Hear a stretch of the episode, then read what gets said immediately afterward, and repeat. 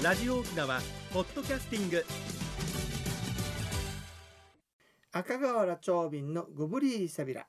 放送756回目の今日は7月の3日。沖縄組旧暦では6月の5日。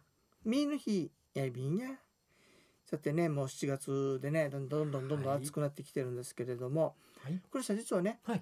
あのサルスベリっていう木があるさね。はい。あのピンク色でこうなんかくしゃくしゃくしゃっとした花びらの木があるでしょ？お名前はよく知ってるんです、木が出てこあないですね。ね。で面白いのはやっぱ幹がツルツルしてるわけさですよね。だからサルスベリって言うんだけどこれのねはい。大きなうん。種類があって、はい。その名も大花サルスベリっていうさ、おおなんか豪華な名前うん、ですね、紫色なのよ。で見たら確かにこれサルスベリだなってそっくりであるわけよ、はい。うん、あの小さいあのなんて言うんだろう。つぼみがねまん丸でうんうん。ちょっと豆みたいにつぼみがつくわけさ。はい。それが開いていってくしゃくしゃくしゃっとしたちょっと花びらがねくしゃくしゃくしゃっとした感じの花ですよ。これの大きいやつつね。はい。これが結構あちこちに咲いてますね。はい。はい。というわけで季節柄の話でした、いやいやいや大事です。はい、植物興味持ったらさ、はい、面白いよ。そうですよね。季節の移り変わりもわかるしね、はい。教養の一つだと思います、さて今日はね線香の話しようかなと思ってるさ、おお願いします。沖縄の線香ってあの大和のもと違うさね。はい、何で作られてるかというとタブノキという木の皮、ううんん、それから木炭。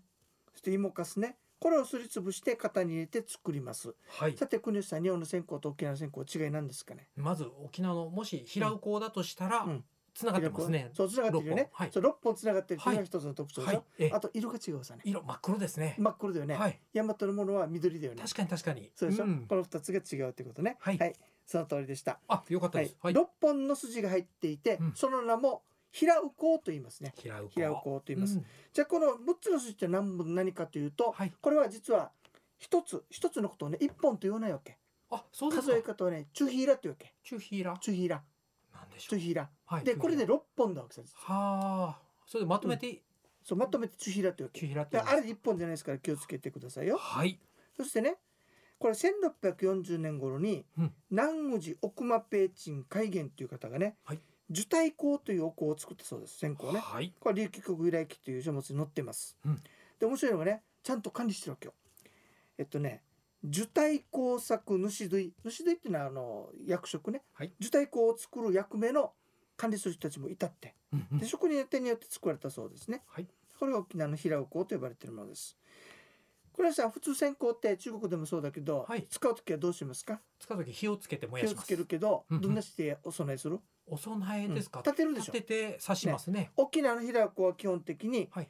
えっ、と立てる時は火をつけます、うん、だけどうん、寝かす時があるわけ。火つけない。その時は火つけない。つけないのつけない。に使ってるんですね。この違いはというとね、はい、はい、火の缶とか先祖に手向ける時は火をつけて香炉に刺す。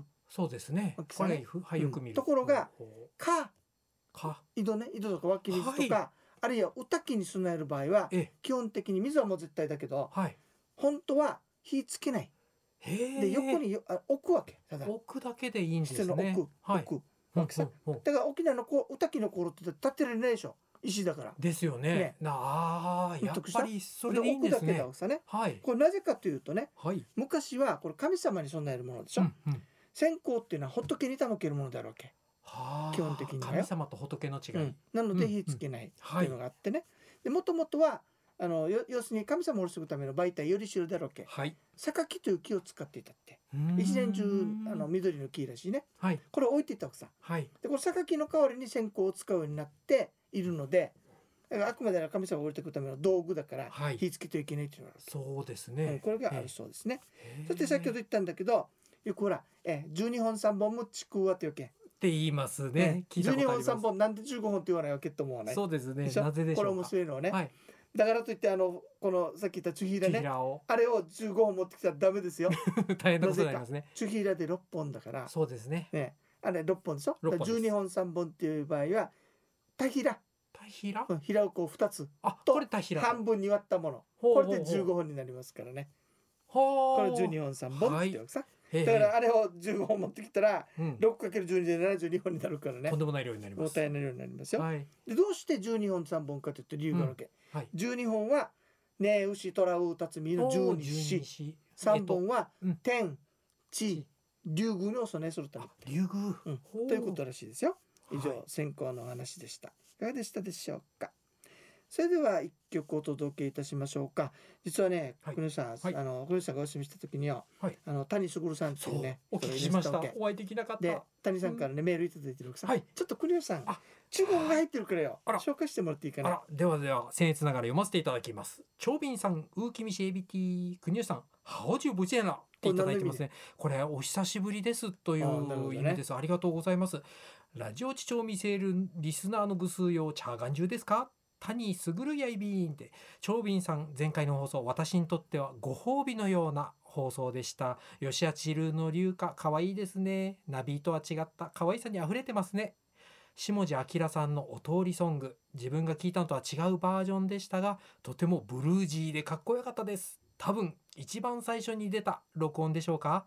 他にも下地さんの曲が聴けてよかったです。長斌さんの音楽の幅すごい、えーところで先日トゥジが東京の博物館で琉球展に行ってきた際茶器のセットが展示されていたそうなのですがブクブク茶のセットと尋ねるとトゥジ曰く違うらしいのです。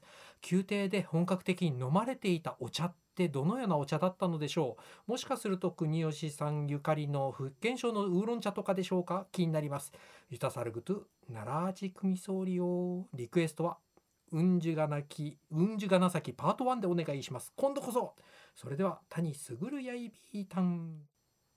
さて国吉さんね。はい。沖縄空手会館公式 LINE あ公式 LINE お友達特典登録。参加費無料の講座を開催いたします。今ドラマなんでねあのちむどんどんの影響で注目を集めている沖縄について一緒に学びませんか。内縄口を軸に沖縄を知ることができ思わず誰かに自慢したくなっちゃう内容になっています。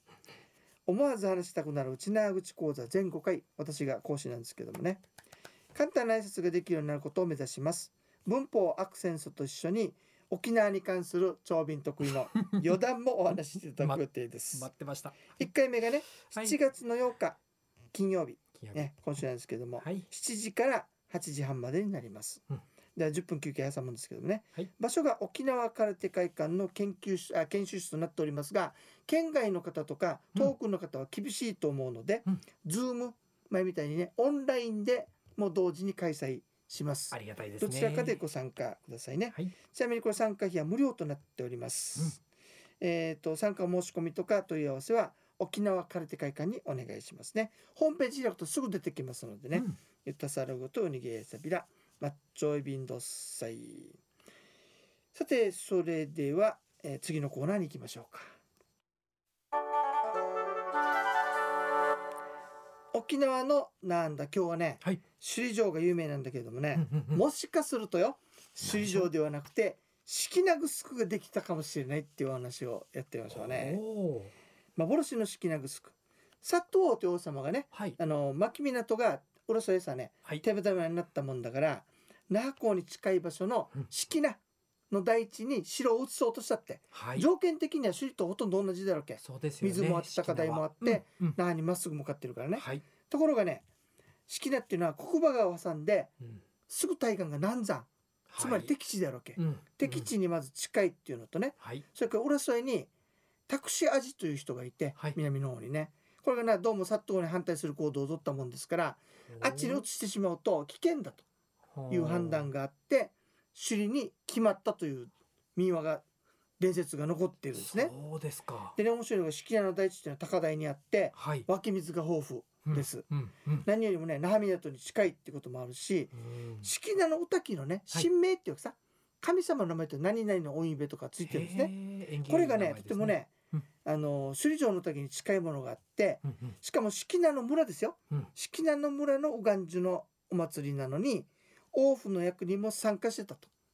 ということは王府がこの式名というところを非常に重要視してたという傍証にもなるわけさ。はい。まあ、これらのとことがあってひょっとすると式名城式になったかもしれないっていう説が出てくるわけさね。ねちなみに式名にはね、はい。第一少子最後の聖徳公の墓があったとかはい。子孫がいるとかいうお話もあってうん。集落も古い形を残しているんですよ。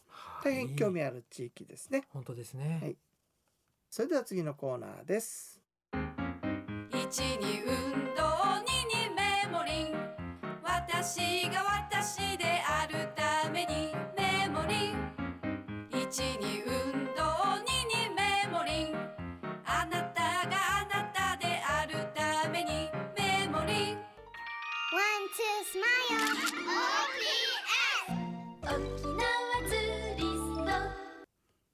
はい国吉さん今日はどんな健康の話をしていただけるんでしょうか？はい、ありがとうございます。人生100の100年の時代をサポートメモリンがお届けする健康ワンポイントのコーナーです。本日は老化は病アンチエイジングの最前線をご紹介いたします。去る6月17から19日大阪国際会議場にて第22回日本抗加齢医学会総会が開催されました。心身ともに若々しさを保つアンチエイジング科学とエビデンスをテーマに多くの研究結果が発表されました。その中から興味深い最新の話題をお届けいたします。ついに老化は病となるのか？2019年 WHO 世界保健機関が約30年ぶりに国際疾病分類を改定しました。老化は病気として扱う方向性が示されました。